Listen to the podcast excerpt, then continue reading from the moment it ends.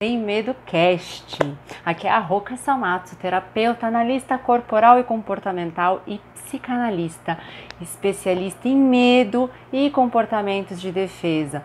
A gente trabalha com ansiedade, síndrome do pânico e todas essas desgraças que a vida moderna trouxe para a nossa vida. Mas hoje a gente vai falar a respeito de uma coisa que não é única e exclusivamente sobre medo, ansiedade e comportamentos de defesa.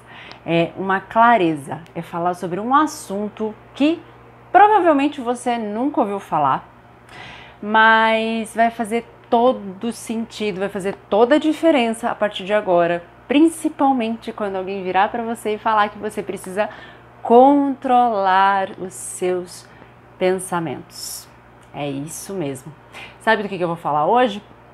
Vou falar sobre os quatro tipos de vivências que a gente experimenta, seja mentalmente, seja fisicamente. Fala, Rô, tá doida, né? Dessa vez você pirou de vez. Como assim são quatro tipos de vivências? Estou falando de quatro dimensões diferentes, não estou falando de quatro é, tipos de vivências diferentes no sentido de quatro tipos de acontecimentos tá? Vou falar sobre como você pode viver de quatro formas diferentes, a, me a mesma experiência ou experiências parecidas, enfim, só usando a sua cabeça. Vamos lá? Então, primeiro, antes de começar a falar a respeito de qualquer coisa, deixar claro uma coisa. A gente vive o tempo inteiro dentro da nossa cabeça, não é? A gente vive o tempo inteiro imaginando, sentindo as coisas e muitas vezes a gente passa o dia inteiro pensando a respeito das coisas que estão para acontecer, que aconteceram, né? Como você gostaria que eles, eh, essas coisas tivessem acontecido, não é assim? Principalmente se você tem ansiedade, se você tem síndrome do pânico, você passa horas, se não dias, pensando em tudo o que pode acontecer de certo ou errado, mas principalmente de errado na sua vida. E eu tenho certeza que esse vídeo vai fazer você mudar a forma como você lida com seus pensamentos. Sabe por quê? Porque o tipo de vivência número um é o tipo de vivência que todo mundo está acostumado, que é a vivência aqui, ó, na vida real, né? É o que acontece entre é, você com você mesmo, ou você com outra pessoa, ou outras pessoas. Né? São os acontecimentos da tua vida, do teu dia a dia. Só que esses acontecimentos também não têm uma representação, não têm um significado absoluto. Afinal de contas, como você interpreta um determinado acontecimento, uma determinada situação, varia muito de acordo com a forma como você enxerga as coisas, certo? É como você interpreta as coisas que aconteceram. Não necessariamente é a forma mais realista da situação, tá? Mas vamos ficar com a, essa vivência número um, né? A realista aqui, da realidade, como é, referência para você, tá? A vivência número dois é aquela vivência virtual. Aí você vai falar assim: que vivência virtual é essa, Rô? Como assim? A virtual é aquela que você vivencia observando outras pessoas vivendo aquela situação. Sabe um exemplo prático disso? De um momento virtual de experiência? Quando você assiste um filme. É, quando você assiste um filme, você tá vendo ali as pessoas, o protagonista sofrendo, né, a, a, a menininha sofrendo por causa de um amor, de um, de um coração partido, de um amor que não sobreviveu, né? Ali você está vivendo virtualmente tudo que está acontecendo. Teu cérebro interpreta tudo que está ali sendo assistido como uma vivência tua. Tá começando a ficar assustador, né? Mas como assim? Meu cérebro interpreta aquilo como se eu estivesse vivendo aquilo. Porque quando você olha uma situação, você capta ali, você está prestando atenção no que está acontecendo, você está prestando atenção naquilo que está sendo vivenciado pela outra pessoa, você se emociona. Você sente raiva, você sente tristeza, você sente é, frustração, você fica tenso. Não é assim? Teu cérebro está vivenciando essas experiências. E para o teu cérebro não tem diferença entre o que está acontecendo de verdade e o que está sendo assistido. Por isso muitas pessoas inclusive falam que não é interessante você ficar vendo filmes de terror, né, filmes com um, cenas muito fortes, porque o teu cérebro absorve tudo aquilo como experiências que realmente podem acontecer, tá? E por mais que racionalmente você não enxergue dessa forma, o teu cérebro cria mapeamentos é, de referência, tá? Então, normalmente, para para lembrar, se você assistir um filme de terror aí à noite, né, no escurinho da sala, tudo mais, chega no, no meio da madrugada, se você precisa ir no banheiro, você fica com medo. Qualquer barulho já aciona um gatilho aí no seu cérebro e faz com que você fique todo preocupado, toda preocupada sobre o que tá, pode estar acontecendo. Não é assim? Então, fica a dica com relação a vivências virtuais. E qual que é o outro tipo de vivência, Rô? Terceiro tipo de vivência é a vivência simbólica. É aquela vivência que você fala, nossa, aquilo que ela me falou soou como um tapa na cara. Tipo, a pessoa falou, ela não bateu em você. Mas dependendo do peso daquilo, da, daquilo que foi dito, da forma como foi falado, você, sente agredido, você se sente agredido, você sente aquilo foi um tapa na cara. Né? E a interpretação que você faz daquilo que você escutou faz com que teu cérebro já registre que aquela pessoa é uma pessoa perigosa, né? Afinal de contas, da boca dela saem tapas. E pode parecer no primeiro momento que é literal demais, tá? Mas não é não.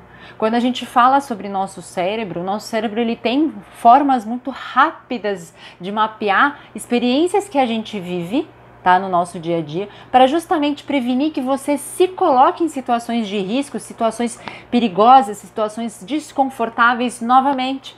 Então, preste atenção se toda vez que você tiver uma percepção sensorial de algo que aconteceu, do tipo, ela disse alguma coisa, ele disse alguma coisa que para mim foi como um tapa na cara, preste atenção qual que está sendo a programação que você está fazendo com relação a essa pessoa na sua vida.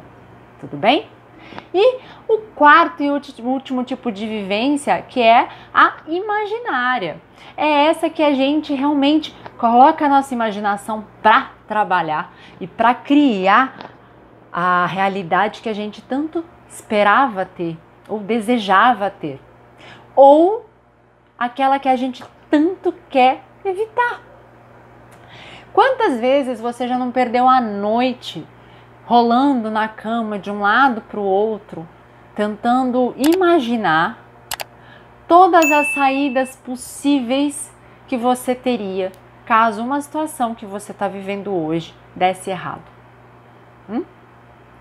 Quantas horas por dia você passa maquinando, imaginando o que, que a pessoa vai falar para você se você fizer de uma determinada forma?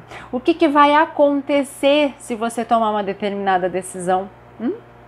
Às vezes a gente passa horas do nosso dia tentando imaginar possíveis resultados de alguma determinada situação, de uma decisão que a gente precisa tomar, de uma conversa que a gente precisa ter.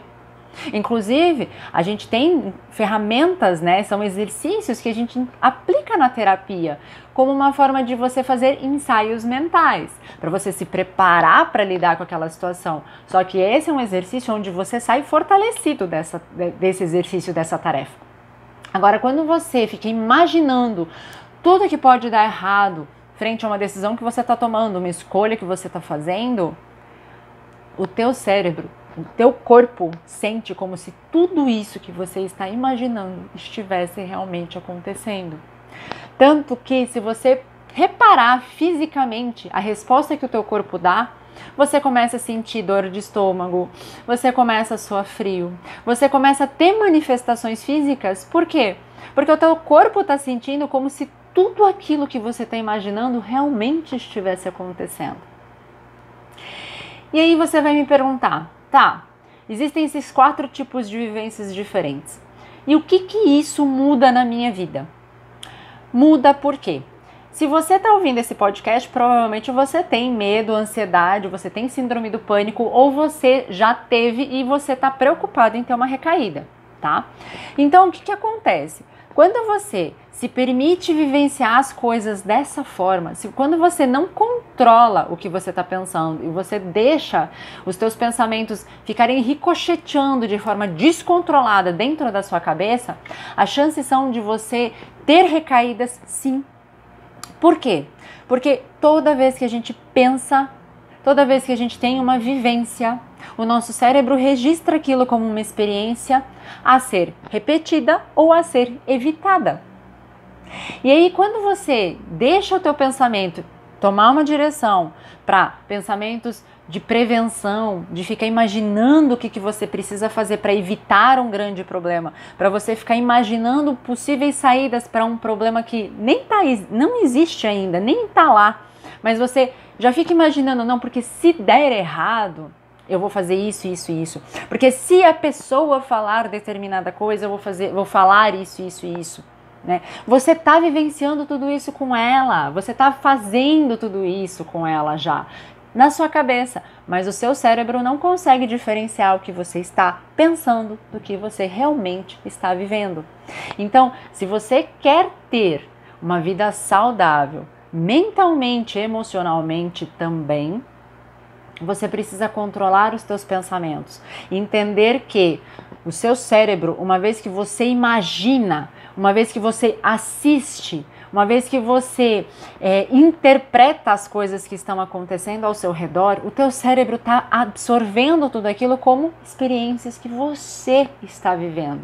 Não importa se são coisas que realmente estão acontecendo diretamente com você, mas são vivências que você está acumulando. Então você precisa tomar muito, mas muito cuidado com a qualidade das informações que estão chegando até você. Evite ficar assistindo novela, evite ficar assistindo noticiário que só fala sobre tragédia. Evite absorver conteúdo, ter acesso a conteúdos que não vão te fazer bem. Se você quer assumir o controle da sua vida, mentalmente, emocionalmente e fisicamente, esse é um dos primeiros passos. E esse foi o Sem Medo Cash da semana. Te vejo logo mais. Um beijo da Rô.